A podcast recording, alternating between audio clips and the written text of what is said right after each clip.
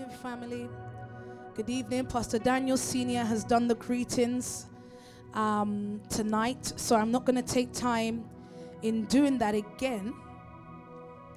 I'm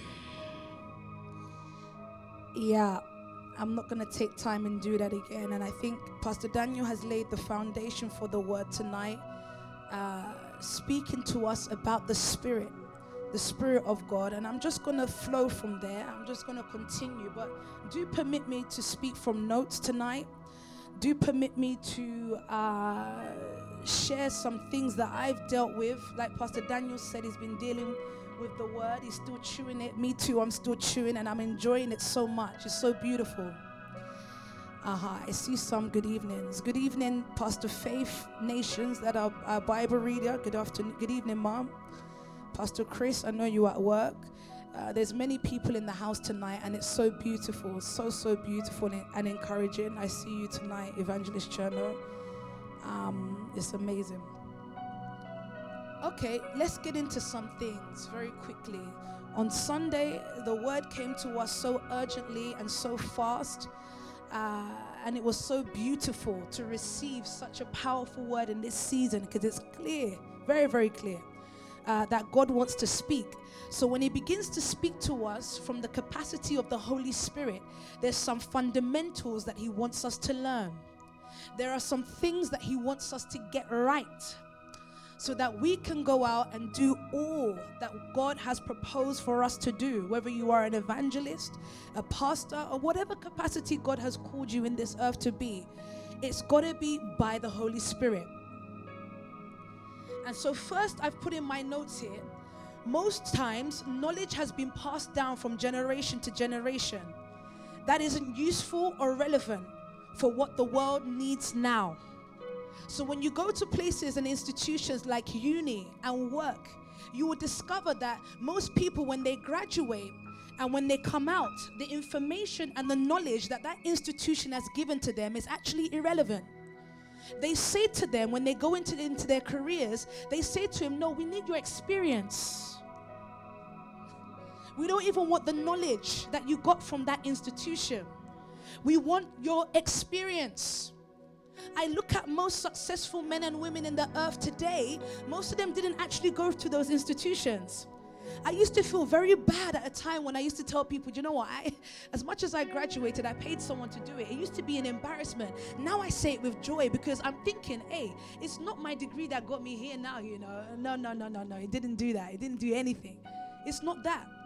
I sat in those lectures like some of you guys, half asleep. You're awake tonight though, right? You're with me tonight, right? Your faces are so beautiful. That's good. So that knowledge that those institutions give now has zero currency. So what God wants to do to the believer is take them to the school of the Spirit. In the school of the Spirit, he gives you a knowledge that has the currency to effectively change the world. So on Sunday, that word came to us, or the school of the Spirit rather, was being given to us. And if you were like me, I think that's why P.T. said come and close the service, because I sat throughout the service shaking and just moving everything around me, you know. I just couldn't contain myself, because I'm thinking, what is this though? I thought we were going to talk about wealth today. Talk about the Holy Spirit. In other words, the Holy Spirit encompasses all things. And when we get into scripture tonight, and I did tell you tonight may be 4 hours word, so you've got to be ready for it. Some of you sit in 2 hours lectures. Some of you stay at work for 9 hours, 10 hours, and you're smiling still. And they still pay you like 10p. So we're going to spend some time tonight. So do bear with me, as Pastor Daniel also said, bear with me as we go through some scriptures, we go through some things. You know, it got so deep that I had to go into one of my old notebooks from 2016 to get some word on the Spirit, you know. Those things are fundamentals, you know, so crucial. You cannot forget them. As much as the word comes so new and so fresh to us now, I've got to revisit what ignited my fire. I've got to revisit the things that caused me to be here and remain here, you know, because those are our foundations. The Holy Spirit must not be forgotten, you know. Let's do this. Okay, where do we start from? Where do we start? Because these are just preambles.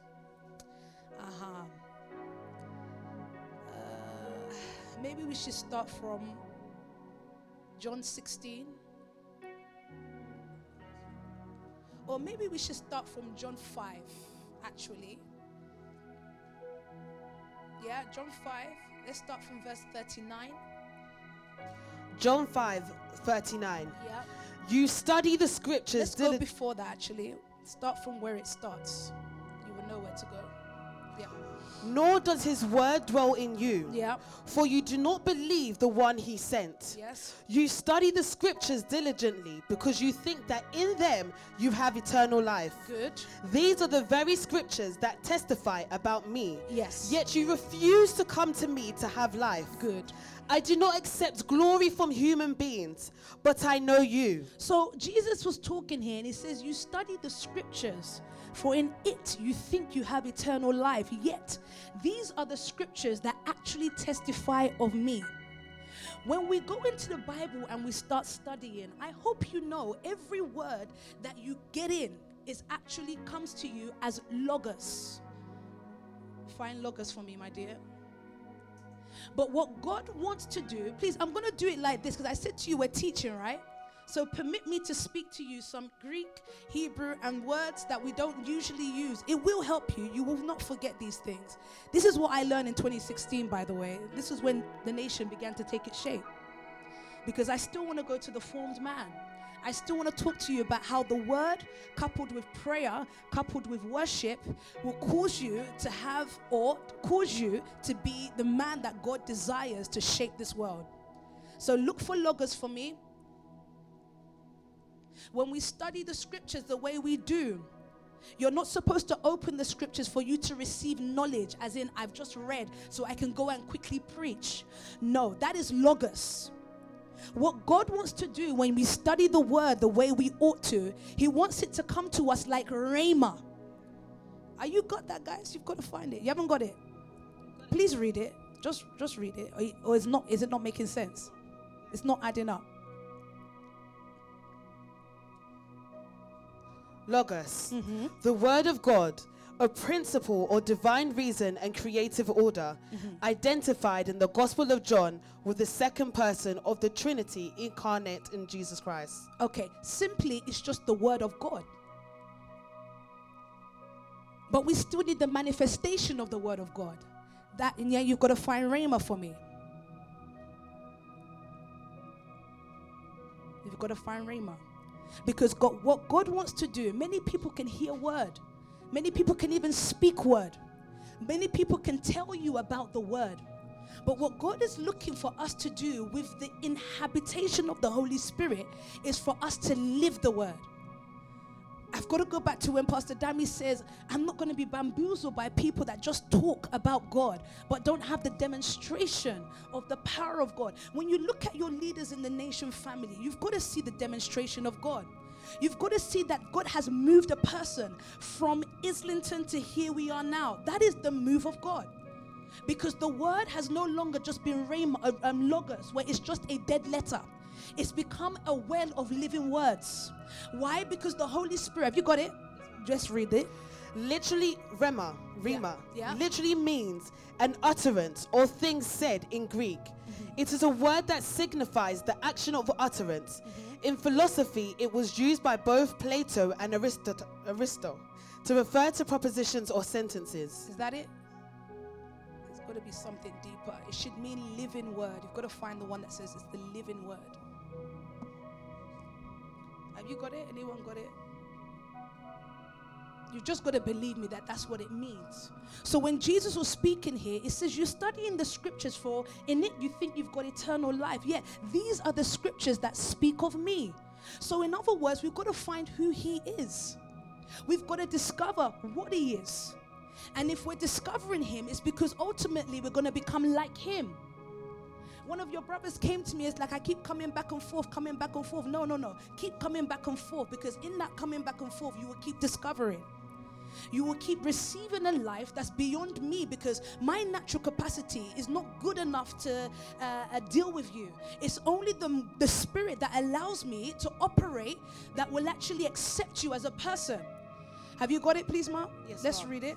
There are two primary Greek words that describe scripture, which are translated words. Okay. In the New Testament, the first, logos, refers principally to the total inspired word of God and to Jesus, who is the living word. The second Greek word translated word is rema, which refers to the spoken word. Rema literally means an utterance, individually, collectively, or specifically. Okay, it's the utterance, it is the word. There's another one that says living word somewhere, but don't worry, it's fine, we'll keep going. So when we look at Bible now, God is not looking for us to go and be studious in the sense that we know the Bible inside out. He wants us to discover Him in all things. He wants us to discover how we attach the spirit man to our spirits, or the Spirit of God to our spirit. Don't forget, P.T. said it on Sunday. Our spirits bear witness with His spirits that we are the sons of God. So there's got to be a reckoning of spirits now. And that can only happen when the Rema word meets you as a man and fills you up, as Pastor Daniel says, to a capacity whereby you are now able to express the divinity that comes with carrying the Spirit of God. Please bear with me as we keep going along. Have you finished reading it, Ma? Keep going, Ma. These are the very scriptures that testify about me. Yes. Yet you refuse to come to me to have life. I do not accept glory from human beings. This is why the Bible would tell us in 2 Corinthians 3:6. It says, the letter kills, but the Spirit gives life. What's actually supposed to happen is you're supposed to read that letter with the Spirit.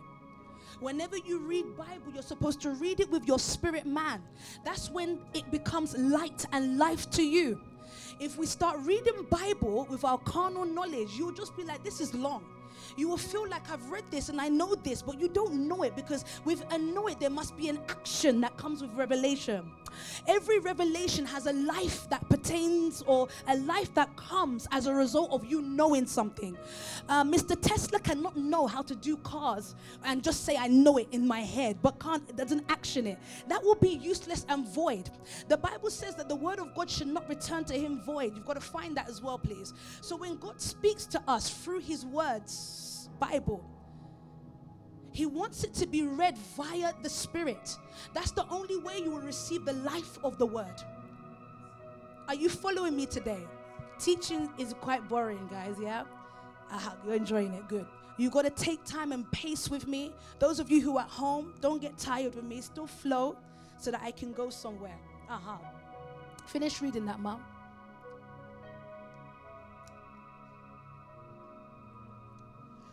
But I know you. I know that you do not have the love of God in your hearts. Good. I have come in my Father's name, and you do not accept me. But if someone else comes in his own name, you will accept him. How can you believe, since you accept glory from another, but do not seek the glory that comes from the only God? Okay. But do not think I will accuse you before the Father. Your accuser is Moses, on whom your hopes are set. If you believed Moses, you would believe me, for he wrote about me. But since you do not believe what he wrote, how are you going to believe what I say? Let's leave that. Let's leave that for a minute, and let me jump onto something else very quickly, because I still need you to really stay with this Holy Spirit, because if we get this Holy Spirit fully, I'm telling you, there is nothing you cannot do. There is nothing you cannot do. When the Spirit comes to a man, it actually comes as the finished work. I've told you that there's three dispensations of how God moves. He comes as God the Father, the Son, and as a Spirit. And those forms come to be with us, to live in us, and to be upon us. Now, when God is looking to action some things out in our generation, He's got to look for the man that has understood three principles. Three very key principles. The reason why we pray, is not so that the Spirit can come down. We pray because we've become isolated men. Let me explain that to you. Okay, let me go to my scripture so I don't get it. When the word enters my spirit, a work begins, is what I said. No, this is where I've got it wrong. Prayer. Maybe I should just not do this.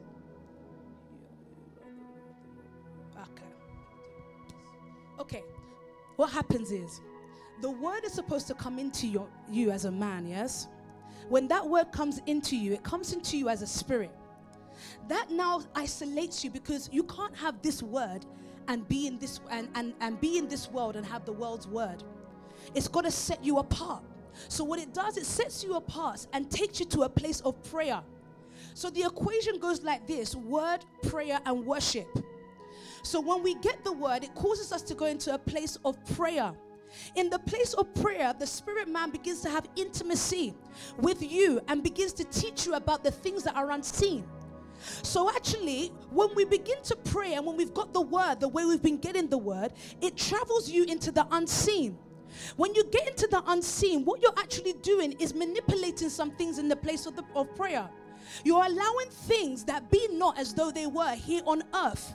When a man is able to do that, guess what they do? They offer up worship. Worship is not singing, please, guys. Let me tell you the first worship I saw that was profound. Noah gave up a burnt offering unto God. And the Bible says that God received it as a sweet-smelling aroma. It pleased him so much that he lifted the curse from the ground. Now, Noah was able to do that because this guy was a prayed man. In fact, he was able to do that because he received a word that attached with his spirit man, that caused him to become a prayed man, that led him to give a worship that allowed God to use him to create what cannot be created here on earth. He had taken something that was from the unseen and brought it here on earth. So in other words, what the spirit allows you to do, it allows you to travel into the heavenly realms to go and grab some things and make it possible here on earth. Noah could not know that there will be a flood unless somebody told him. It will have to be by the Spirit. Noah would not know how to create an ark unless somebody taught him. We know that the Spirit comes as truth. The Spirit comes to teach. The Spirit comes to give us life. This is why we say good things like, Lord, give me the life-giving Spirit. Why? So that it can enter me into the unseen. There is no way, listen, you are going to fix a broken society without the author that created the society.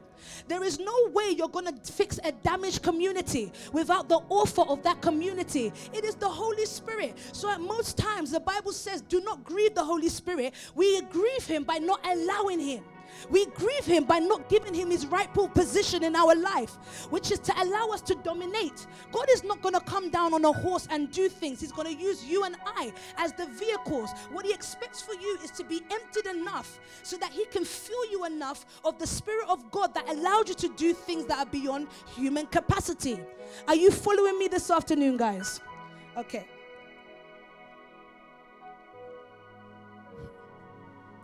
Isaiah 55, verse 11. Isaiah 55, verse 11. Many of us need to sit with the Spirit. Many of us need to spend more time with the Spirit. I think we get lazy when we think about the Spirit because we don't realize it's actually a person that has needs and wants to be spoiled. But what happens is, even when we're praying at times, we're so used to the company of many people that that's when you only pray. For many of you, I think you don't have sacred prayer times with God. And this is why I've asked for this isolation period, so that you can get to know him as your friend, as your advocate, but most especially as your helper. Because you're going to need him to take you and allow you to do the things that God has proposed your life to do.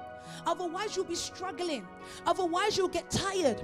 Let me tell you, most times when you are operating in the Spirit, most things won't make sense. It's actually not supposed to make sense. The Spirit has come in a different dimension. The world to you as you see it now makes sense because you're used to it. When the Spirit comes upon a man, it's not supposed to make sense to the world because you're not used to it. You're not used to his flow. So if you look at your life today, it doesn't make sense for you to be in a house with 16 plus people. It doesn't make sense for you to be in an environment like this tonight or on a Valentine's night when people are doing couple stuff. When the Holy Spirit says, no, this makes sense because I want you to set you above the world and above the people that are doing the basic things. I want to set you above the people that have only got a basic knowledge of who they are. Harvard, Oxford, they can only give people a basic knowledge still. Do you know what they actually they do, those institutions? They teach you how to do chores very well. They teach you how to be ordered. They teach you how to be structured, but they can't give you anything new. I've seen people that have sat in their room for years on end and become more brilliant than Oxford students. You see, when you can sit one-on-one with the Holy Spirit, you will outshine many people in this world. Why? Because there's a knowledge and a brilliance that comes when you get to know Him. So in other words, what I'm saying tonight to you is get to know. Get to know the Holy Spirit so that He can reveal to you the dimensions of His grace, so that you can action in this world. In fact, so that you can be God here on earth, essentially. That's how far He wants to take you. I was listening to P. Sam this afternoon, and he was saying that he was telling one of the sisters, just sit for 3 months, listen to Word and pray. It's exactly the same instruction that I've given to some of you. And I'm already seeing you're already agitated. You don't like being told what to do. You don't like being moved from place to place. You don't like it because you're not used to that. But you see the Holy Spirit, He will tell you some things that you don't like. He will give you some instructions. You think, why am I doing this now? I did that 10 years ago. Or am I a baby? He says, yes, in me you are, because I'm the one that's supposed to reign through you. But if you think you can do things outside of me, that's the moment you begin to crash. That's the moment you begin to fall back into the system of this world, and you can think you're doing okay because you're on a salary. But then you will realize at the end of the month, I'm still depressed. I'm still lonely. I'm still miserable. So what does the Holy Spirit do? He wants to teach us. He wants to sit us down and fill us with a knowledge that has a currency that we can go to the world and begin to spend. You're not going to deal with young women if the Holy Spirit hasn't dealt with you first. You are not going to be a soul snatcher if the Spirit hasn't snatched your soul first. I'm sorry. You can call people in and they will come here every Sunday. I told Pastor George, listen, I'm not going to sit with your souls if I haven't seen them here 3 weeks consecutively. No way. No way. I'm not going to waste my pearls like that. No. I love it. Keep bringing them. But if I don't see them here consecutively, if I don't see that they're tuning in, it's just a social gathering now. No. It's just a social gathering. I need to see them here every week, continuously, hungry for the word. Then I can say, okay, let me speak now, because they're getting something. They're understanding that this is not a playground. This is actually an academy for life-changing people. This is actually a family or a house where lives come in one way and go out another way. And if they can get that, then I'm desperate to give my all to them. I'm desperate to fill them with the same spirit that I have. Are you following me this afternoon? So get to know. Tell your neighbor, get to know. Get to know what? Get to know the Holy Spirit. Make Him your companion. Make Him your lover. Make Him your friend. Make Him your helper. The word helper is so good, because we first saw the first helper in Genesis chapter 2. In the form of Eve, a woman. I don't even want to do that tonight. We first saw it there. But the Bible tells us that's the same dimension of the Holy Spirit. If you look in the book of Proverbs as well, you will begin to say, it will talk about she as the Spirit. So what happens then? If it's the she and it comes into your spirit, then something should give birth. So you've got to be desperate for this spirit, very hungry for it, because it doesn't, it's jealous, you know. It's very jealous. And this is why I ask for your isolation time, for your sacred, consecrated time with the Holy Spirit, so He can develop you, so He can mature you, so He can begin to birth in you something that the world has never seen before. That is what God is so desperate to do now. There is no wealth without the Holy Spirit. There is no beautiful house and stuff without the Holy Spirit. You can get them, but you will find that they will quickly go from you if you've not understood the use of them. Everything is for a use and for a purpose. So the Holy Spirit begins to teach you what that use is for. Even your companion with one another is for a purpose. When the choir get together, you've got to understand the purpose. It's not just to worship, as in sing sweet songs. No, God wants an offering. This is why our giving is so key. Your giving is actually a worship. When it goes to God, it goes as a sweet-smelling aroma. But he's only going to accept it from the spirit-filled man. He's going to accept it from the man that understands him. He's going to accept it from the man that's not just read the letter, but has received the letter. Not just received the letter, but God says in later on in scriptures that you will end up becoming the letter also. Remember, P.T. began to talk to us about the letters to the churches. He said, you've got to become that because you've received the letter. Don't forget, the letter killeth, but when you add the spirit to the letter, it gives life. So when you go into places that God has called you to, you're going as the message, as the letter, which is the spirit of God. And wherever the spirit of God is, there is liberty. There is freedom. There is hope. There is justice. This is why I said to your brother, there's no way I can sit here and judge you. Even if you come to me 1,000 times, having failed. 1,000 times I failed. Still your mercy. Who am I to say, don't come back here? Some of your brothers have done me so wrong in the past, you know. So wrong. I don't know what it is. I just can't stop loving. I don't know what. I'm even asking God, like Pastor Daniel, get me angry with them. At least when they come, let me slap best. And then I'll be okay. But nothing. I just want to hug and say, I just love you, boy. I don't know what that is. It can only be the Holy Spirit. Because in my flesh, bro, it wouldn't be a slap. It would be guns, you know. I really said I'm going to stick to my notes this evening. Because I really felt like I had something so to share with you. So can I flow then? I should just flow, Abby. Uh-huh.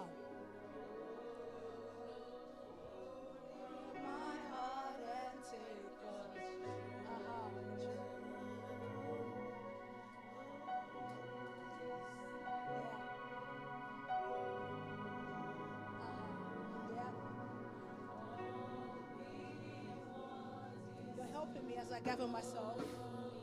That's lovely.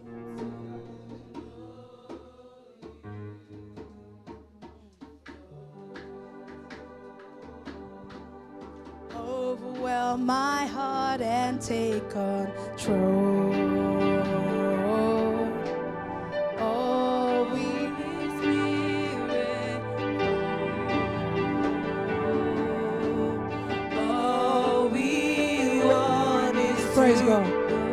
Praise God. Praise God.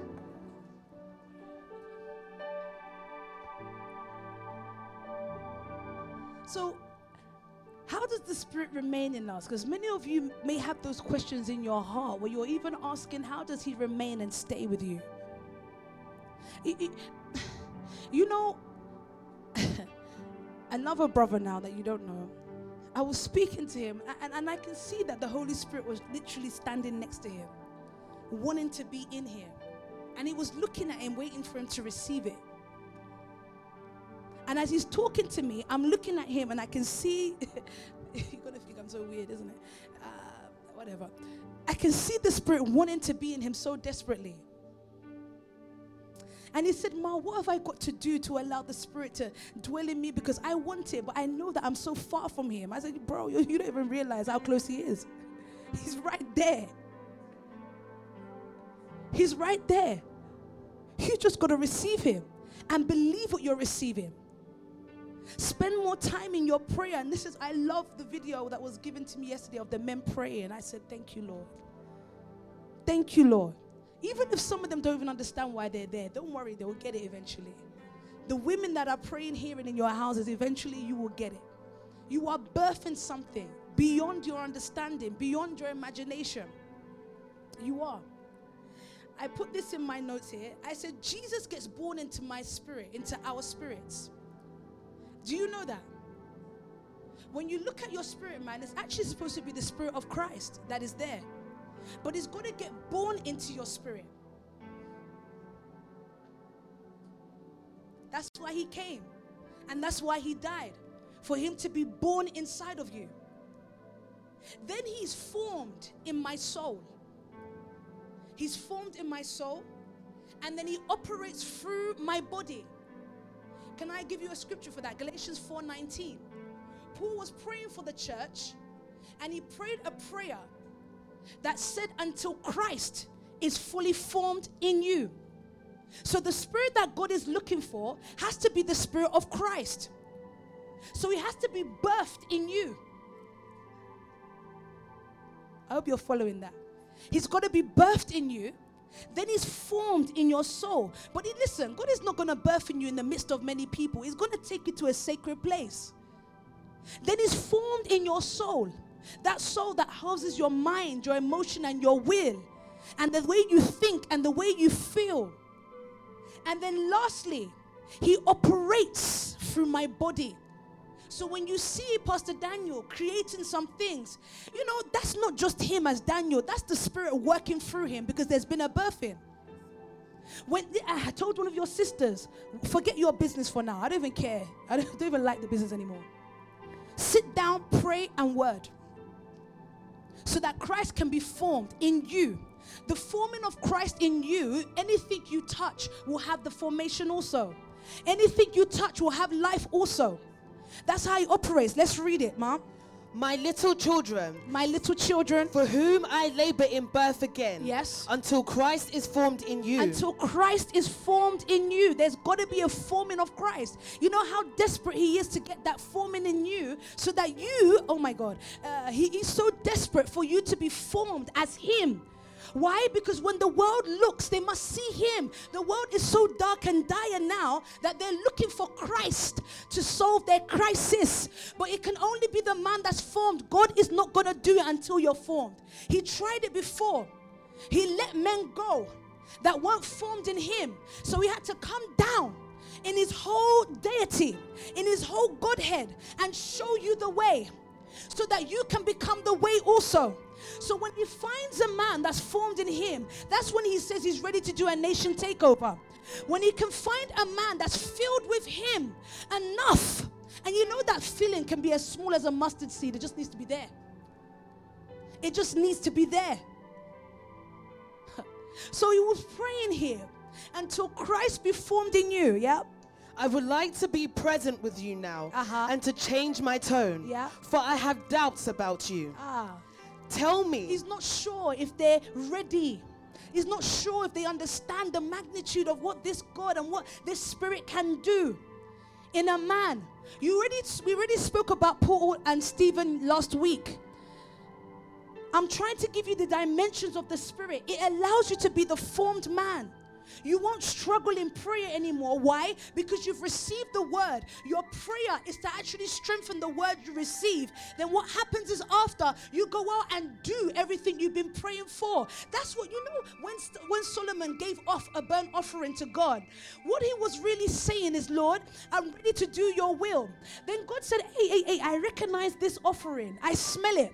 It went off as an aroma to him again. He says, oh my God, I found somebody that's recognized. You see, what he was receiving was a spirit. Because when the smoke comes up, it takes on the same form as the spirit. So he was receiving that spirit of Solomon. And he said, my God, I can find someone I can put my spirit in. So he listened to Solomon's petition, which was a prayer, and he heard him. Solomon was asking for wisdom to lead the people, and God says, I found a man that can house my spirit. I found a man that can take that can inhabit me. That can inhabit me. So he says, not only will I give you what you've asked for, but I'm also going to give you wealth. 1 Kings chapter 3. Let's read it so that you can believe what I'm saying.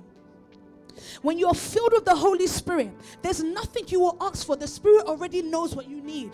There is no way P.T. will go to Nigeria and not have what he needs. Why? Because the Holy Spirit is with him. There is no way you are going to go into the field that God has called you to and you're not going to have what you need, because the Holy Spirit knows it. He's the teacher. He's the one that will guide you and lead you to all truth. Even in the music arena, you could be thinking, but it's like I'm not doing anything in there yet. Like, am I even supposed to be singing? Am I supposed to be making music? God is saying, no, sit down with me some longer.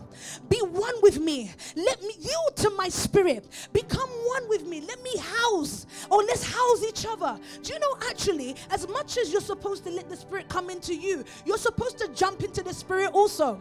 You're supposed to be filled with it also. I think that's even a greater dimension, for you to be submerged in the Spirit. That's a greater dimension. Are you there? Let's read from verse 1.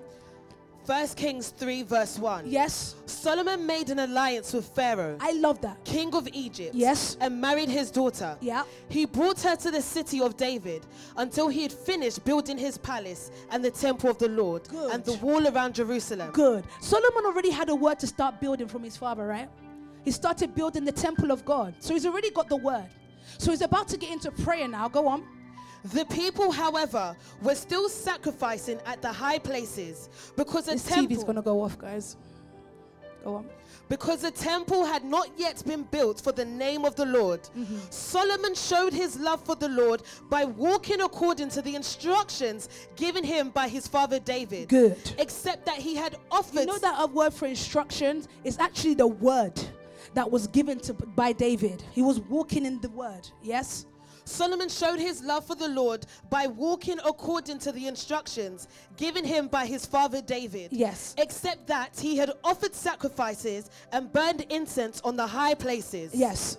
The king went to Gibeon to offer sacrifices, yeah, for that was the most important high place. Good. And Solomon offered 1,000 burnt offerings, yes, on that altar. Good. At Gibeon, the Lord appeared to Solomon, yeah, during the night in the dream, and God said, ask for whatever you want me to give you. Why did he ask him to ask for whatever he wanted? Why? Because of the offering, because of the worship.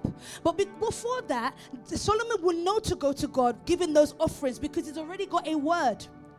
So when he's got the word, when you guys have the word, the next thing you're supposed to do is go and meet God in prayer and say, God, speak to me pertaining this word. Like Pastor Daniel said, when P.T. was given the word, it's like, God, give me whatever I need to take from this word. Based on that, do you know what the next thing you ought to do is? Go and offer up a worship. Then God hears you and says that, you're not just like all the other ones that just received the word and just took it and be like, powerful word today. That was so deep. But you are one that went to inquire of this word. You want to inquire so much that this word can become useful to you. Then when you knew that it will become useful, you went to offer up a worship. So this is, I get why the church do word, worship, then we give our offering at the end. Because that actually was supposed to be the form, but they got it wrong. Worship wasn't supposed to be a thing of, let's sing to God. It was actually supposed to be an act of giving yourself. We're going to end up in Romans 12 eventually, because that's how the Holy Spirit will house a man. When you can completely offer everything. In the Old Testament, it was offering a burnt offering, animals, calves. But when we get to the New Testament, God says, I want you now. That will be the true proof that you can house me, is when you can totally surrender yourself to me, is when you can totally give me you so that I can live there. Excuse me, there's nobody that goes and gets a house that says the old occupancy can stay there. No, you have to evacuate so the new man can come in. You don't pour old wine or new wine into old wine skin. The one has to evacuate so the new one can enter. So what was happening here, God can hear him. Go on, please. Solomon answered. He answered. You have shown great kindness to your servant, yes, my father David. Good. Because he was faithful to you, yeah, and righteous and upright in heart. Yes. You have continued this great kindness to him, yeah, and have given him a son to sit on his throne this very day. Yes. Now, he was offering up a supplication here, a petition to God here.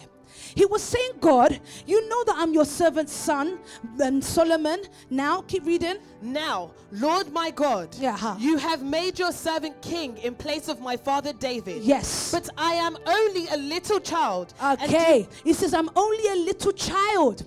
You remember who Paul started praying for? You little children. So actually, when we get the Holy Spirit to come into us, we can't be mature. Because guess what's going to happen? You're going to start contending with him. As a child, you're naive. As a child, you're vulnerable. As a child, you just take whatever's given to you. Who's got a child here? Jono. Just Leora come to you and says, Dad. Okay, probably she does. That one is not.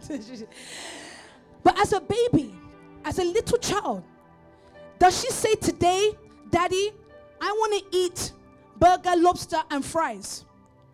No, she takes whatever Daddy gives to her. If Daddy doesn't feed her, she starves. So she looks up to Daddy as a teacher. She looks up to Daddy as her all in all. She looks up to Daddy as her savior. This is why he wants us as children to come to him. So when we come to him as children, he says, that's the best place for you to be, because then I can completely give my allness to you. Do you remember the scripture that says, It says, your father, if you ask for bread, will he give you stone? And if you no, your father loves you so much that he wants to lavish his greatness upon you. He wants to give you your all. I've seen the way Chona will go and buy some designer for Leora, and I'm like, bro, I don't even own that yet. I saw the Hunter boot the other day. I said, bro, I saw the Gucci top, and I said, well, no, baby, she doesn't even know the value of this. But what he does is he's given her his fullness, his currency. He's put his knowledge on her. He knows that Gucci has value. Oh my God, you're not hearing me. He knows that Gucci has value. He knows that Hunter has value. So God was going to give Solomon some value also. He knows that wealth will have value for him. He knows that if he gives him wealth, the people will listen. Let me tell you something. Listen. I cannot be broke, guys. Please don't allow me to be broke. It will be problem for you, big problem. You won't hear God because I won't go to God.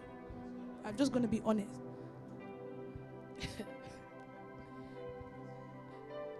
Don't ever allow me to be broke. Don't ever look at me and say, this one is struggling. Yeah. Guess what will happen? You'll become like the Israelites, complaining about Moses. Why did you bring me here? Complaining when manna comes as Christ. They didn't recognize that was Christ. You see what wealth does? It causes people to pay attention to you. People will listen to you. People will believe you. It's not the ultimate thing, but it will be a vehicle for people to hear you. When we even speak about wealth, I hope you know it's not money, guys. Before you get carried away thinking it's finances, I'm talking about money now. Just don't let me be broke. That's fine. But when we speak about wealth, it's greater than money. It's actually value. It's knowledge. That is your greatest asset, for you to know the Spirit. This is why Paul will keep crying out, I pray that you know. Do you know, sis? It's a deep revelation. It's beyond what you can see. It's an impartation. He will keep crying that you may know him and the power of this resurrection, for you to know, for you to know, for you to know, so that you can have wealth. You can have value when you go out into the street and people see you. I'm sorry, but I look at P.T. not as a Harvard graduate. Somebody asked me the other day, what do you do? I said, I'm a pastor. I said, but how come you go there? I said, yeah, I'm a pastor. No, but you're driving. I said, I'm a pastor. So basically, they're saying that doesn't look like what you should have as a pastor.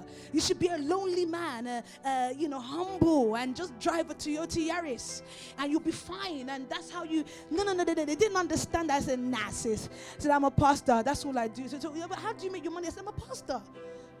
So what does that mean? I pray. I pray. And God answers my prayer. It's as simple as that. I pray. She said, no. But what do you do? I said, sis, I pray. Finish reading God and Solomon. Now, Lord my God, you have made your servant king in place of my father David.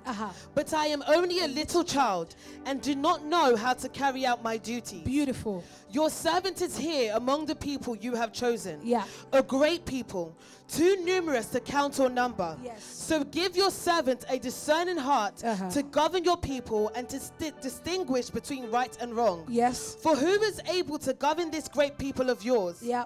The Lord was pleased that Solomon had asked for this. Yeah. So God said to him. So you know how we pray now. We're praying for people. Whenever we pray, and I love the SPAC prayer people, because they call themselves, what do you call yourself? Soul intercessors. That's better than you just praying for things. You started praying for people, and because of that, God will say, let me give you. I'm pleased that you're praying about people. That's what pleases God. So every time we go to prayer, we're actually going to supplicate on behalf of people. I don't want to go back on myself. We're going to supplicate on behalf of people, so that pleased God. Go on.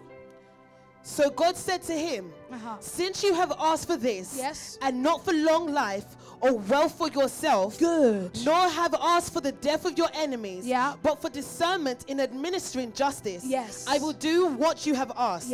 I will give you a wise and discerning heart, so that there will never have been anyone like you, nor will there ever be. Moreover, I will give you what you have not asked for, both wealth and honor, so that in your lifetime you will have no equal among kings. Okay, when he was saying, I will give you, do you know the dimension of giving here would have been through the Spirit?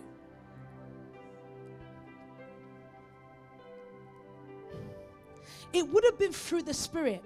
It's not written there because naturally we're supposed to know that, because when he went to God, he would have gone to God in prayer, not seeing him. It would have been a spiritual conversation. So anything he's going to receive has to be Spirit. So if he's going to receive wealth, it's going to be because of the Spirit that he's contracted. When he was speaking about his father, he was speaking about a spirit. David was, the Bible would say that he was like God in his capacity. He was actually, they would even say he's like Christ to some degree. In other words, he inhabited the Spirit of Christ. So God was showing him how to also exhibit that Spirit. But he was saying that I'm not going to give it to you because you're asking for the things that come with the Spirit, but you're asking on behalf of the people that belong to me. So because of that, I'm going to give you everything you haven't even asked for in the form of the Spirit. So he's going to give him wealth. He's going to give him honor. He's going to give him things that would not make him equal to other kings. So in your field, you're actually not supposed to be equal to anybody. That's why God sets you apart. So when he gives you certain things, it's supposed to put you above. It's supposed to take you to the beyond. You may be looking at now and saying, Ranji, is it Ranji?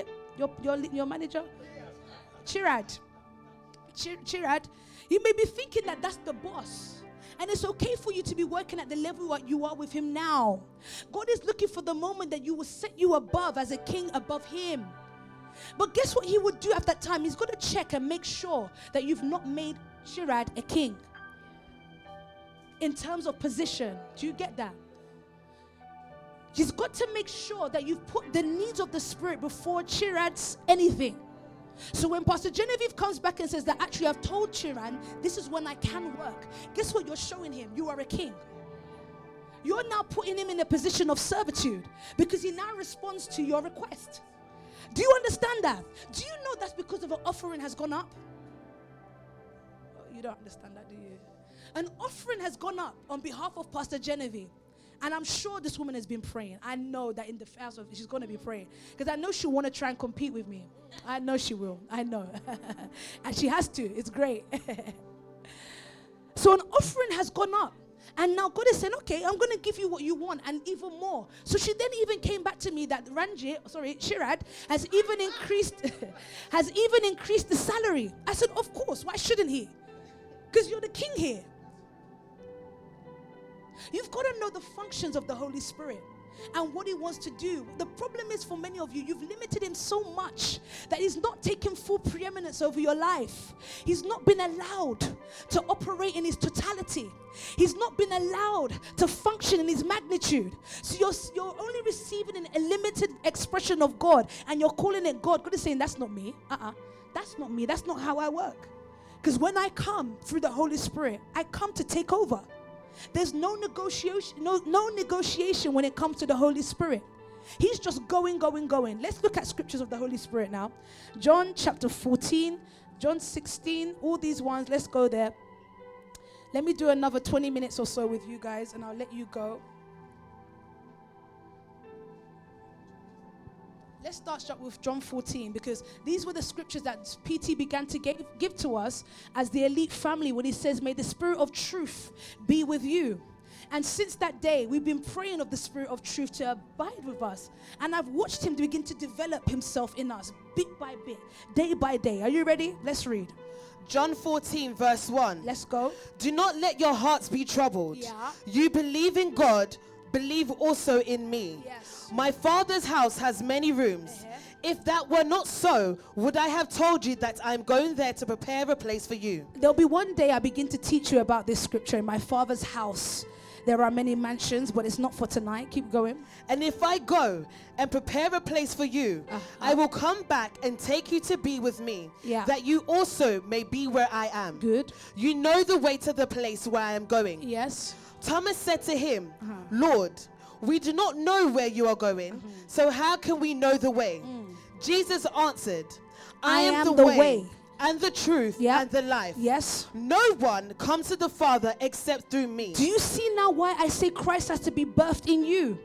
Because when he is birthed in you, you will know the way. He will show you the way, because the way begins to live in you. It says nobody can come to the Father except through me. I've told you guys. Listen, when Christ dwells in you, you will see the Father. You saw how Stephen began to see the Father when the Spirit of grace fell upon him. Do you remember that? He said that he looked up and saw in the heavens. He saw the Father and he saw Christ seated at the right-hand side. But he can only do that when he received the Spirit. When you receive the Spirit of God, when the Spirit of Christ bursts himself in you, you have access to the totality of God. This is what I need you to get. And you get access to the mind of the Father. Keep reading. If you really know me, yes, you will know my Father as well. So if you really know me, how do we get to know him? Guys, how do we get to know him? By him birthing himself in us. Abide in me as I abide in you. There's got to be a living. There's got to be a dwelling. Internal and external. It's got to be all around. And I've got to emphasize again, he's got to be with us. That's God the Father. He's got to be in us. That is Christ. And he's got to be on us. That's got to be the Holy Spirit. Okay. If you really know me, you will know my Father as well. From now on, you do know him and have seen him. Good.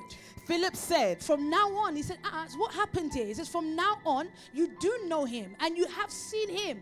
There's a birthing that's taking place. Keep reading, because I don't know if you're getting this. Philip said, Lord, show us the Father and that will be enough for us.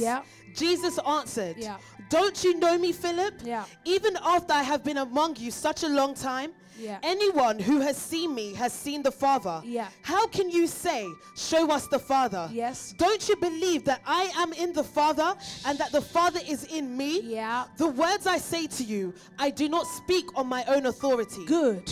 Rather, it is the Father living in me who is doing his work. I love it. Believe me when I say that I am in the Father and the Father is in me. Or at least believe on the evidence of the works themselves. Go on. Very truly I tell you, whoever believes in me will do the works I have been doing. Good. And they will do even greater things than these, because I am going to the Father. Good. And I will do whatever you ask in my name, so that the Father may be glorified in the Son. You may ask for anything in my name, and I will do it. If you love me, keep my commands, and I will ask the Father. Do you remember what the commands are? Love God, love people. Yes, good. And he will give you another advocate to help you and be with you forever. I will ask the Father, and he will give you another helper, another advocate, to help you and be with you forever. This was the Holy Spirit. But even the Holy Spirit understands that everybody has a particular assignment. So the Spirit doesn't work according to its own mind. They work together. The same way we saw them in Genesis. Come, let us make man in our image. So they have a conversation. So even Jesus cannot operate without doing the will of God. You remember when he cried out in the Garden of Gethsemane, Lord, this cup. You know, he wasn't crying to let the cup go. He was supplicating. Remember, P.T. taught us that. He was supplicating. He knows what the Father's told him to do. He doesn't come to do his own thing. So you've got to trust that the Spirit comes as the Spirit of truth to lead you into all truth, which is the will of the Father in your life. He knows that Mika has an assignment. So actually, when Mika gets the Spirit, which comes in as knowledge, it will be knowledge for where God has called her to be. He's not going to give her knowledge in the area of how to do music. Actually, she knows church music, but of housing, because that's not the dimension of the Spirit that's been given to her. So when he fills her, he will fill her with the knowledge of how to take Africa or how to do all these things. Then he will couple and put her in a family that somebody does know how to do housing. Somebody does know how to do this. That's how the Spirit will begin to dwell in all of us and mingle through all of us. He will have his way. Why? Because he's got a particular assignment for each and every one of us. But this assignment is to ultimately build his kingdom and reinstate the broken walls that we're living in now. I told you, there is no way you are going to fix a broken society without the man that created this society. That is the man of the Spirit. You're not going to see healing in this generation until God can find the men of the Spirit that yield to the instruction of the Father, that live and are birthed through Jesus Christ and operate according to his nature. Are you following me with that? You're not going to see a change until God can find the man of the Spirit, the man that is filled with the Spirit. Then the wealth that we are speaking of comes as a byproduct. It's not the ultimate thing. The ultimate thing is that the Spirit is there. The byproduct is wealth. Wealth in the knowledge of you understanding certain things. You know, when Mika I'm using Mika as an example now. When she gets to Ghana now, she's not even going to need 1 pound in her hand. Please listen to me. And I can show you through scripture why I know that's true. When Jesus sent his disciples, he said, don't take your purse with you. Don't carry anything. Don't even carry clothes. When P.T. came to the UK, you're with me, guys. Just carry the Holy Spirit. Carry the message. Carry the word. Carry prayer. And carry your worship. You please don't mess up those three things. Your word, your prayer, and your worship. And I told you, your worship is not your singing. Your worship is your giving. It's your offering. All that she needs to do is go with those three things. Do you know that she's got the highest currency going around in town? Solomon was carrying the highest currency around. In fact, he was the only one that mattered at a time, my God. He was the only one that mattered. So if she gets to Ghana now, guess what? Doors will open to her. Same way they opened to Joseph. Why? Because he carried a currency that the world had never seen before. What the Spirit does, it allows you to go to the unseen and take some information, take some knowledge from the unseen and bring it to this world. And so people in Ghana will say, hey, how do you know that? Where did you get that from? I can tell you've been filled with wisdom of God. No, it's the Spirit, because Christ has been birthed in her. Joseph. And the house of Potiphar was blessed because of Joseph. Why? Because the Spirit of God is there. And if the Spirit of God is there, there will be fullness. Let's keep reading. Are you getting me this evening, family? Okay, good. The world cannot accept him. The world cannot accept him. I told you this yesterday. The world will not accept you because it comes as truth. They didn't accept Christ. Look at how the Pharisees wanted to deal with him. They couldn't accept him because it came as truth. Let me tell you, many people won't like me as a person, as Nikki, because I don't mince my words. I say it how I see it. Many people won't like me because how do I say this, Lord? I don't sugar anything. I'm just, get out. Just shut up. What are you talking about? What are you saying? Who was it? I think it was Pastor Colliday one day. He sent me and said, this is what he's giving us. I said, what are you talking about? I even used the F word. I said, just F off. I go back and bring the right one. Like, what are you talking about? Why? Because I don't understand that anymore. I don't understand less. I don't understand not performing to the standard that I see you in the spiritual. So when I see Pastor Colliday, I see a God. So why are you performing at an earthly level? That's error to me. So I'm going to say no. I'm not having that. No way. And you shouldn't accept anybody that says, okay, that's fine, next week. That's still pastoring. And that's fine for the world. But now God still wants to get us on a deeper level as leaders and pastors in training. And we're saying to ourselves, no, we want to see the fullness of God here on earth. We've been fancying around church for too long. And this is why I say things like, I'm not a Christian, because you can't label the Spirit. You can't label that. You've already said that he's just this. This is, you see what I don't like that label, because you've put it in a box that says this is what you do and what you don't do. So this is why the lady says, well, you're a pastor, but how? Like, you shouldn't, because she's already labeled Christianity. You can't put me in that box. I'm not a Christian. I'm a man of God. That comes without no equation. I'm just what I am. I am that I am, so to speak. Yeah? Do you get that?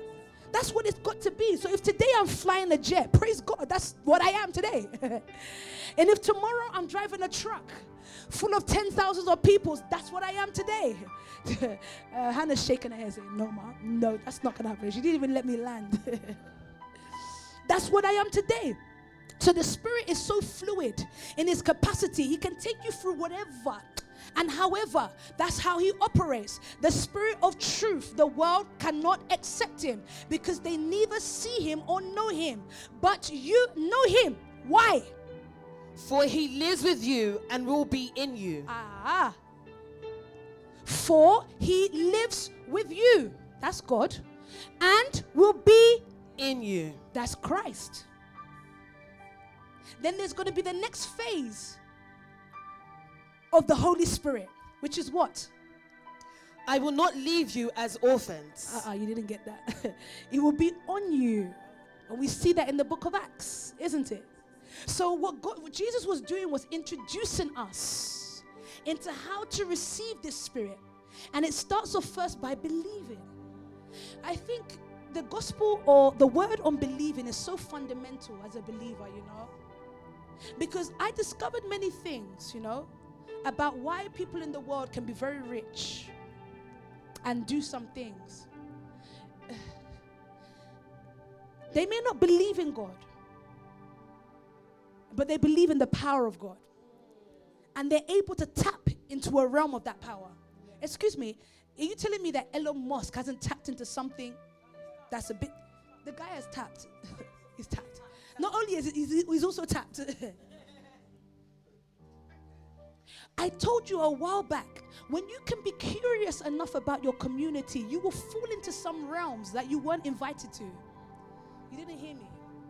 If you can be curious enough about your community, about people, you will fall into some realms that you were not invited to, and you will be given access into that realm. I think Elon Musk was curious. I think the Einsteins were very curious people. I think that Bill Gates was very curious. Even the studious man. The Bible tells us to study to show yourself approved. When you can be studious, you will just fall into certain realms that you weren't invited to, but you can edge yourself into the mind of the person of that realm. And that's how people can go and get wealth and build some systems. I love the scripture we read the other day that Pastor Daniel Jr. showed us in the P.T. I think it's 1 Corinthians 2. We're not going to go there just yet, but we will end there. I still want to end up in Romans chapter 12. But let's finish reading this. I will not leave you as orphans. I will come to you. Yes. Before long, the world will not see me anymore. Yeah. But you will see me. Yes. Because I live.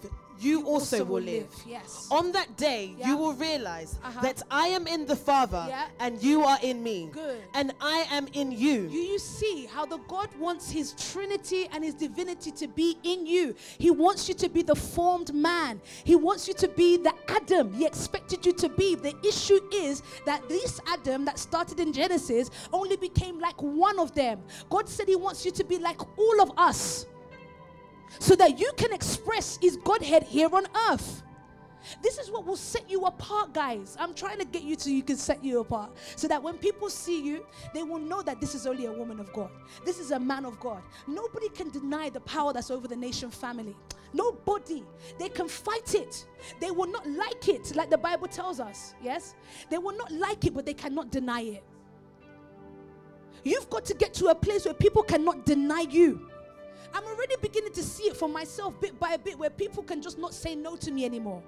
There was a time where I would just sit down and be like, all right, let's just, whatever. I'm just like, nah, that's not what my spirit says. If it says I should be able to do all things, why is this idiot telling me no? Come back and sit down, my friend. Nonsense. I would say that to their face, but in my mind, I'll be feeling that. And when I've said it, it's when they've changed their mind. Let me give you an example again the other day. Aggie messaged me today. Agnes from Louis Vuitton. She messaged me again today. She said, "Oh, Nick." I said, "Wow." She's now abbreviating my name. She said, "Nick, I've just seen this new bag again. It will really suit you very well." I said, "Oh, Aggie." I even messaged her to say, "I think you're a mobilizer." And she's not actually British. I think she's from, so she didn't understand what I was saying. So she said, she goes, "Wow, that's great." So it was almost like an automated response. I laughed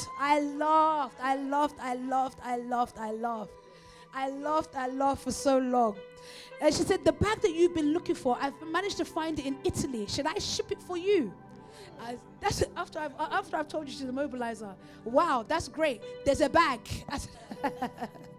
I said, Aggie. Why did I even get into that? But there will be some things, when you get into a dimension of grace, some things will just come to you, you know, without you even asking for it. It would just so happen that people will just know that this is what you need now, or this is what is relevant for you now. And you get what I'm saying, though. You won't even need to ask for many things, but I've forgotten about everything, Aggie. I even forget about what I have, what I own and what I don't own. When I'm in my room with the word, and this is why I have to lock my door at times and say, "No, nobody's allowed in this space," because that's my sanctuary. That's where I get to know him. That's where I get to know the Spirit. So when I look at my phone and say, "I, Nick," from Aggie, I'm thinking, "Oh, wow, there's still a realm that happens." You know, I mean, oh, okay. Interesting. The woman is a mobilizer. I'm telling you, she's crazy. She almost made me spend money today that I don't have. I started looking for, "Sis, do you have certain amount?" Just because I need Aggie to know that, you know. It's beautiful. Whoever has my commands and keeps them, yes, is the one who loves me. Good. The one who loves me will be loved by my Father. Uh-huh. And I too will love them and show myself to them. Okay, good. I started speaking to you from Solomon and how Solomon will go and present burnt offerings from animals. Now let's look at Romans chapter 12, and let me show you that what God wants now is for us to present our bodies first, because he did that before, you know, allowed them to present offerings from animals, but it only got them so far. You saw how the Elijahs, they only got so far. You saw how the Moses only got so far. Then grace had to come on the Mount of Transfiguration. But when he came, Christ himself had to offer up his own body as a living sacrifice first, to show us that will be the way that we too get entrance into the kingdom of God, or into the knowledge of the kingdom of God. Romans chapter 12, so I can start rounding up, guys. Romans 12:1. Good. Therefore, I urge you, brothers and sisters, in view of God's mercy, to offer your bodies as a living sacrifice, holy and pleasing to God. This is your true and proper worship. Thank you very much. It says what? This is your true and proper worship. So when did we start worshiping in song? When did we start using lyrics to worship? No, he wants your body. And if he wants your body, that means he wants all of you. The reason why he wants all of you is so that he can house himself in you.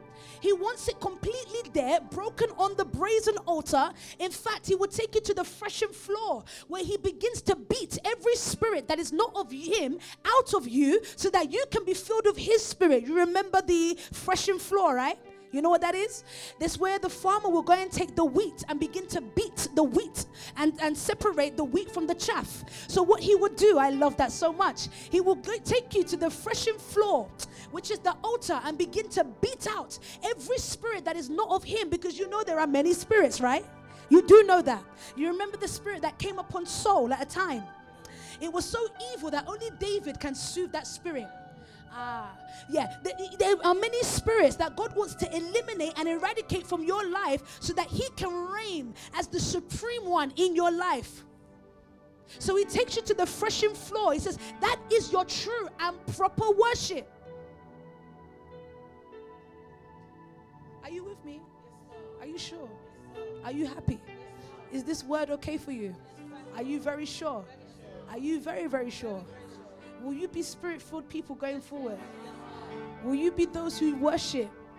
not just in song. So I love when Pastor Whitney and Pastor Crystal and the team sing so beautifully. That's very good, but that's actually just to entice our flesh, you know. That's to get us, you know, we sing, oh yeah, liquid fire. Yeah, that's very good. And you feel good. You feel, it's a feeling. You feel good. Yeah, but the true proper worship is when you can break yourself on the altar. When you can look at that body and say, that belongs to me now. That is worship. When you can have in your account 20 or 40,000 K and say, I'm bringing it all there. As long as with my body, everybody's coming. Everybody's going. That is the worship he's looking for. Based on that worship, God will do what he did for Abraham to you. What he did for Noah to you. You enter yourself into the lineage, in the prophetic line, as Pastor Daniel was sharing, to enter into the blessing that comes with you being those people that present an offering. Let me say that again. When God can see your offering, what he does, he looks at you like Abraham that put Isaac on the altar. He looks at you like Noah that presented the burnt offerings, like a Solomon. He says, guess what you do? You put yourself into that faith line. In that faith line, you attach yourself to the blessings that come with Abraham's sons. There's nothing you can lack. Let me round this up. You finished that, yes, Mom? Do not conform to the pattern of this world. Yes. But be transformed by the renewing of your mind. So there's a pattern of this world. In the scripture that we read yesterday, it spoke about you've not been given the spirit of this system. So you can't live according to this system. So he says, do not conform to this pattern of this world, but be transformed by the renewing of your mind. Yeah. Then you will be able to test and approve what God's will is, his good, pleasing, and perfect will. Good. For by grace given me, I say to every one of you, do not think of yourself more highly than you ought, but rather think of yourself with sober judgment, in accordance with the faith God has distributed to each of you. Jump to 1 Corinthians 2, verse 12. Maybe you need to read that in the T.P.T. That will be the last one we do tonight, so I can let you guys go. For we did not receive the spirit of this world system. No. But the Spirit of God. So that we might come to understand and experience all that grace has lavished upon us. Good. And we articulate these realities with the words imparted to us by the Spirit and not with the words taught by human wisdom. Good. We join together. You see that? Not by the words taught by human wisdom. Your university, your careers, those are words by human wisdom. Those when you live by that, do you know you're now having the spirit of the system? And you're only going to operate on that level. You can't perform beyond that. Like Pastor Daniel says, you cannot outdo your master. So whatever the system has taught you is what you are becoming.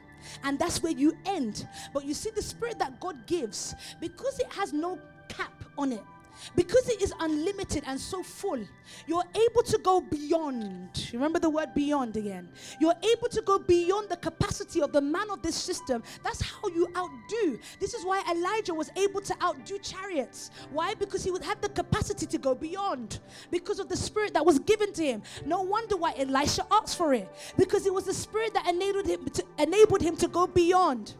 I need you to know the dimensions of this spirit, so that when you move, people can see that you are peculiar types, that you are a breed that even Paul would say, I'm perplexed about you. Finish reading, Ma. And we articulate these realities with the words imparted to us by the Spirit and not with the words taught by human wisdom. It's got to be by word that is imparted into our spirit. So actually, how do we receive Christ? By receiving the word. That's how he gets born into us, and that's how we begin to move and operate in him. Go on. We join together spirit-revealed truths. Yes. With spirit-revealed words. Yes. Someone living on an entirely human level rejects the revelations of God's Spirit. Yeah. For they make no sense to him. Yeah. He can't understand. I love that. They make no sense to him. I told you about the Spirit. It doesn't make any sense. This is why somebody can come. Lift that up for me, Mom. This is why somebody can come and say, Pastor Nikki, I'm ready to start again. Naturally, another man, you can't go back to your workplace after they sacked you and say, can I have my job back? They're not going to have you. But you see the man of the Spirit, they're going to say, come home, son. Remember the prodigal son that will go away for a while and hire servants to take on the positions of the son. He knew that eventually the son was going to come back. And what did he do? He lavished by throwing a party for him to say, come back. Your position was always going to be here. Do you see how the Spirit begins to work? It makes no sense. Finish reading that, Mark. For they make no sense to him. Yeah. He can't understand the revelations of the Spirit because they are only discovered by the illumination of the Spirit. Thank you so much. This is why you cannot just read the Word and understand God by reading the Word without having the Spirit, guys. You've got to have the Spirit to understand this Word, because what He will do, He will illuminate the Scripture to you. So when you're reading it, you're not reading the black and white. You're reading the body of the Scripture. You're now able to code and piece things into places. You're now able to say, okay, this is what Christ was actually telling me to do here. This is what Christ was saying here. You're now able to decipher. You're now able to travel through scriptures and find your position in the scripture. Do you know when you open the word, you're supposed to find you there? Because you is Christ and Christ is you.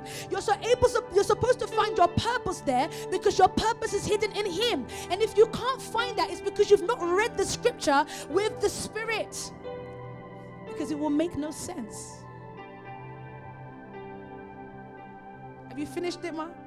Let's finish. Those who live in the Spirit are able to carefully evaluate all things. Yes. And they are subject to the scrutiny of no one but God. Good.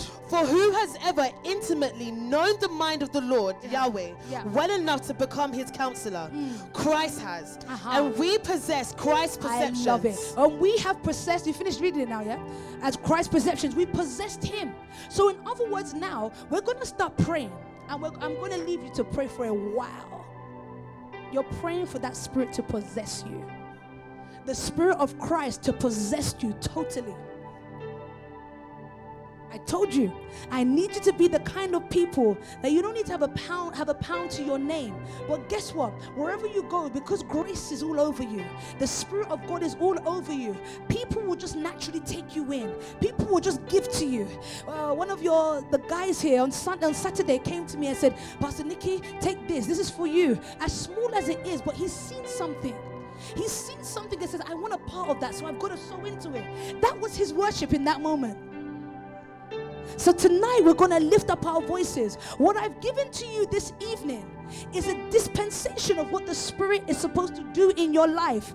I began to give you scriptures to show you how the Spirit maneuvers. Then when we begin to pray, I want you to begin to pray that the Spirit will take possession over your life. It will no longer be you anymore. When you've been given instruction, you will know that it's because Pastor Nikki has prayed and she has seen it in the Spirit. That sister, this is what you need now. Brother, this is what you need now. And then when we begin to grow more and more in the knowledge of God and in the understanding of this Spirit, it won't be difficult for you to understand what Pastor Nikki is saying. In fact, before I've even opened up my mouth to give a word, your spirit would have already bear witness with my spirit what it's supposed to say. That's how we become one in the spiritual realm. You've got to know my mind. We've got to know His mind. We've got to work in His capacity. We've got to move and flow in His capacity. Oh, we need the Spirit tonight. I need you to pray this evening, Elim. I want you to pray with fire. Holy Spirit, Holy Spirit, Holy Spirit, Holy Spirit, Holy Spirit. Philippians chapter 3. Philippians chapter 3. Let me close you off tonight. You're going to read a lot from there. Tonight, God wants you to completely have zero confidence in your flesh. Zero confidence in your earthly ability. He needs the natural, but He only needs the natural to house the supernatural. So let's read Philippians chapter 3 from verse 1. Let's go. Philippians chapter 3, verse 1. Let's go. And then we can round up. Further, my brothers and sisters. I think it's better in the TPT though. Jesus. Philippians 3:1. My beloved ones, don't ever limit your joy or fail to rejoice in the wonderful experience of knowing our Lord Jesus. Yeah. I don't mind repeating what I've already written to you because it protects you. I don't mind repeating. Some of these words you've heard already. Is repeating because it protects you. Keep reading, Ma. Beware of those religious hypocrites. Yes. Who teach that you should be circumcised to please God. It's not about pleasing God. Please don't cry out tonight to please God. It's bigger than that. Go on. For we have already experienced heart circumcision. Lovely. And we worship God in the power and freedom of the Holy Spirit. Good. Not in laws and religious duties. No. We are those who boast in what Jesus Christ has done. Yes. And not in what we can accomplish in our own strength. No, we don't boast. We are those who boast in what Jesus Christ has done and not in what we can accomplish in our own strength. So in other words, tonight what we're saying is, Lord, we have zero confidence in our strength. And we have confidence and boast in what you have done. We worship God because of the power that's been given to us through the Holy Spirit. Keep reading, Mark.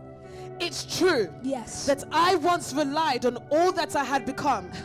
I had a reason to boast and impress people with my accomplishments. Go on. More than others, for my pedigree was impeccable. Okay, so you can hear the impeccable man. Even he will have to submit to the higher power. It's not your accomplishments that you can boast in. It's got to be the Holy Spirit. Please keep reading, Mark. I was born a true Hebrew of the heritage of Israel. Yes. As the son of a Jewish man from the tribe of Benjamin. Yeah. I was circumcised 8 days after my birth and was seven. Yet all of the accomplishments that I once took credit for, I've now forsaken them, and I regard it all as nothing compared to the delight of experiencing Jesus Christ as my Lord. Praise God. To truly know him meant letting go of everything from my past. To truly know him means letting go of everything from your past and throwing all my boastings on the garbage heap. On the threshing floor. Go on. It's all like a plow of manure to me now, so that I may be enriched in the reality of knowing Jesus Christ and embrace him as Lord in all of his greatness. Good. My passion is to be consumed with him and not clinging to my own righteousness. My prayer for you tonight is that you may be consumed with him. I don't know if you heard me. My prayer, because passion comes through prayer as well, right? Is that you will be consumed with him and not clinging. Go on. My passion is to be consumed with him and not clinging to my own righteousness, based in keeping the written law. My righteousness will be his, based on the faithfulness of Jesus Christ, the very righteousness that comes from God. Yeah. And I continually long to know the wonders of Jesus more fully and to experience the overflowing power of his resurrection working in me. I love that. To know him and the power of his resurrection. Yes. I will be one with him. Yes. In his suffering. Yes. And I will be one with him. Yes. In his death. Yes. Only then will I be able to experience complete oneness with him. My God. In his resurrection. My God. From the realm of death. Yes. I admit that I haven't yet acquired the absolute fullness that I'm pursuing. Good. But I run with passion into his abundance, so that I may reach the purpose that Jesus Christ has called me to fulfill and wants me to discover. Tonight you have discovered a little bit more of Christ, so you are getting closer to your purpose. and the calling that he has for you. You may not completely know it yet, which is why day unto day he utters speech, night unto night he reveals his knowledge towards you, so that you can come to the fullness of the purpose that he's called you to. Finish it, Mark. Stop at verse 14, yeah? I don't depend on my own strength to accomplish this. No. However, I do have one compelling focus. I forget all of the past as I fasten my heart to the future instead. Good. I run straight for the divine invitation of reaching the heavenly goal and gaining the victory prize through the anointing of Jesus. Tonight, I invite you to meet in the Holy Spirit. Tonight, I invite you into reaching the heavenly goal and attaining the victory prize. Tonight, Elite Family, and those of you who are watching from the Pulse, the Power Base, the Connect, the Inspire Church, the Capital Family, the COD, wherever you're watching from, I invite you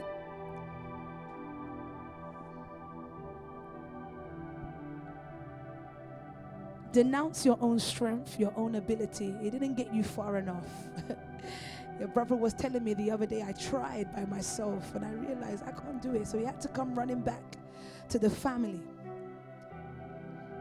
But what I told him is actually, we're all running together to Christ. Now join this race.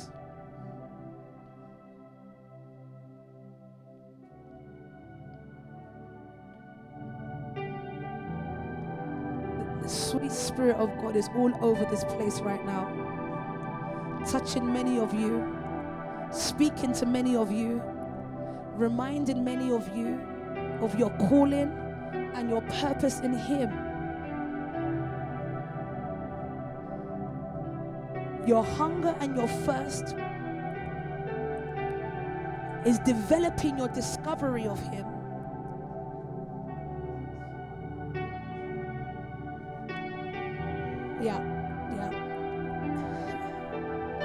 Your hunger and your thirst for Him is what will allow you to discover Him more and more.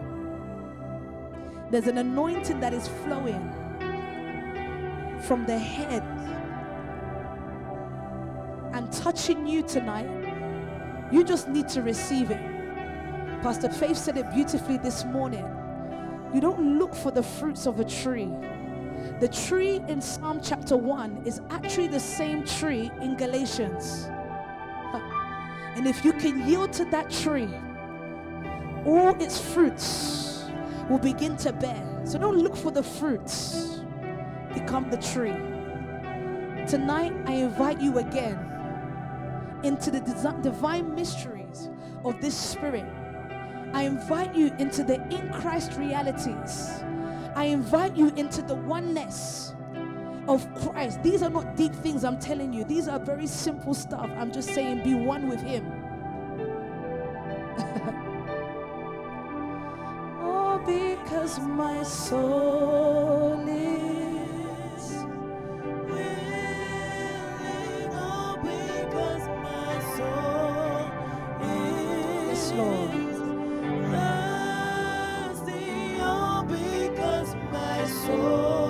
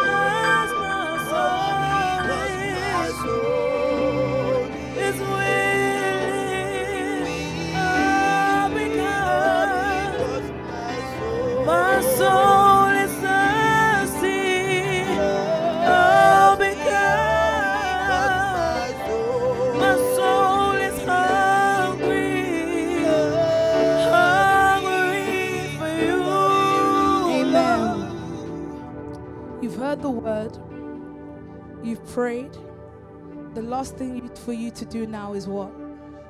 It's worship. And I told you what your worship is.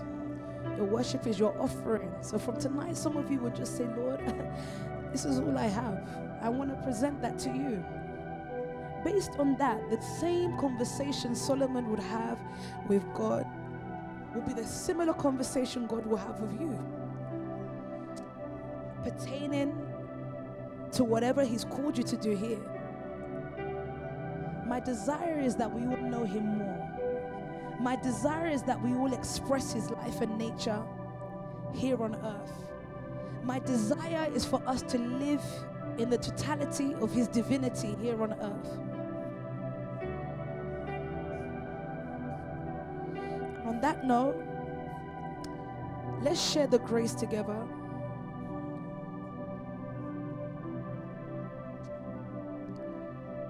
And our grace is a form of fellowship, as you know.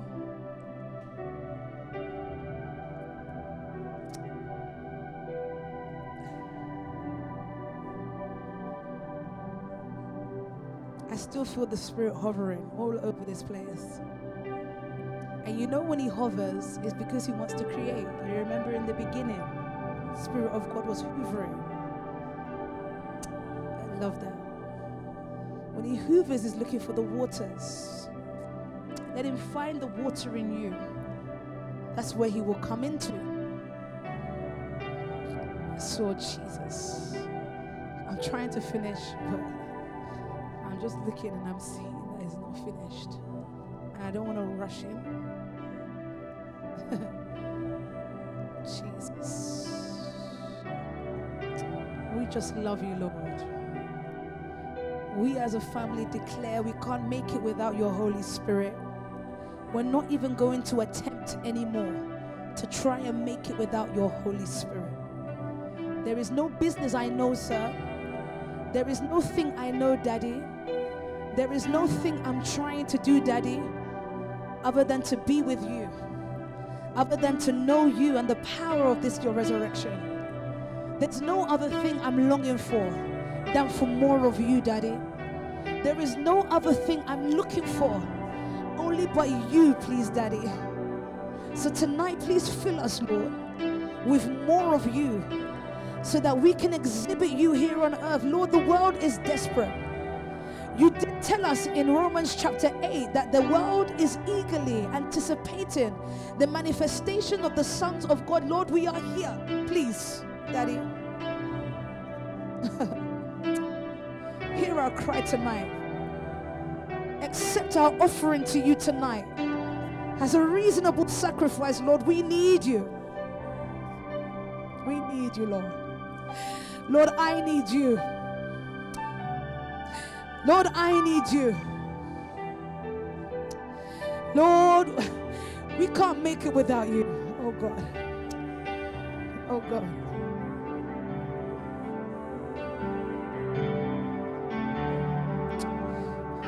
Jesus.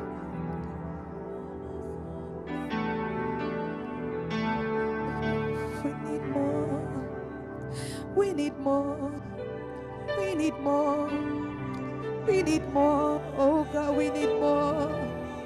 We need more. We need more. Oh God, we need more. We need more. We need more. God, we need more. Oh, God. We need more. More of Your word, oh God. More of Your Spirit we need more. Oh God, we need more. God, we need more.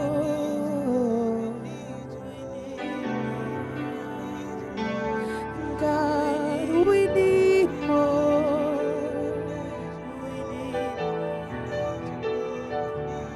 God, we need more.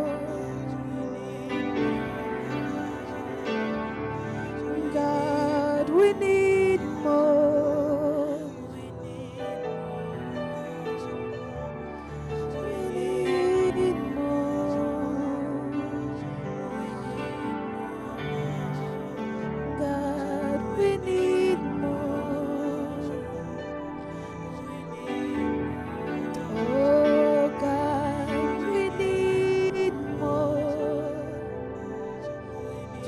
Daddy, we need more. I said we need more.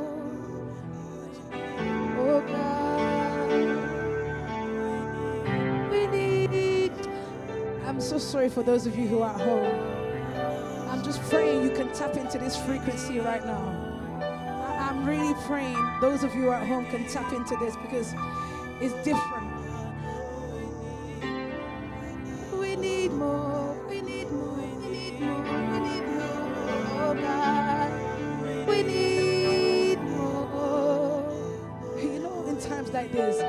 Songs will just start coming to you. You don't even know how. We need more. Oh God, I need more. I present myself, Adenike Odotayo, to you. I need more. Oh God, oh God, it needs more. More of your word, more of your power, more of your spirit. We need more. Oh God. We need more. Jesus. Thank you, Jesus. Thank you, Lord. Thank you, Daddy. We love you, Daddy. We love you, Daddy. I love you. I love you. We need you, Lord. Thank you, Lord. In Jesus' name. Let's share the grace tonight. And as we share the grace, I want you to hold on to your neighbor. I just pronounced that. We love him, but the second command that he asks is that we love our neighbor. So this joining of hands is a symbolic representation of that love. So as we share the grace with our neighbor, with Jesus, I want the Holy Spirit to lavish himself on all of us tonight. May the grace of our Lord Jesus Christ, the love of God, and the sweet fellowship of the Holy Spirit be with us now, forevermore. Amen. Surely goodness and mercy shall follow us all the days of our lives, and we shall dwell in the house of the Lord forever and ever. Amen. For this reason, I kneel before the Father, from whom every family on heaven and on earth derives its name, and I pray that out of his glorious riches he may strengthen you with power through his Spirit in your inner being, so that Christ may dwell in our hearts through faith. And I pray that you, being rooted and established in love, may have power together with all the Lord's holy people to grasp how wide, how high, how long, and how deep is the love of Christ, and to know this love that surpasses all knowledge, so that you may be filled to the measure of all the fullness of God. Now to him who is able to do immeasurably more than all we can ask or imagine, according to his power that is at work within us, to him be the glory in the church and in Christ Jesus throughout all generations, forever and ever. Amen. Praise God. Praise God. Praise God. Have you been blessed tonight? Those of you who are listening at home, have you taken one or two things from tonight?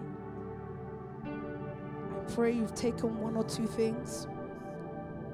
And what will happen tonight, the Lord will even allow you to go back to your rooms and open up more scripture, and they will become life to you and begin to make more meaning to you, and you will understand it more and more. You will know it more and more. You will live in it more and more. Yeah, you will dwell in it more and more. There's a dimension of grace that's all over you. I can't wait. I can't wait, man. I can't wait. I can't wait. I can't wait. I can't wait for the true revelation of God. I'm just looking at you guys, and you guys, I can't do it. You inspire me so much because I can just see the grace of God all over you. And the issue is at times, I don't think you guys know it as much as you should. And I don't want you to delay it by not knowing. But I can see the Lord is seasoning you and ripening you for the time for you to know it. You will live in the totality of what God has called you to be. I want you to even look at your neighbor and say, you are great. No. Really look at your neighbor and declare that you are great. Tell another neighbor that you are great.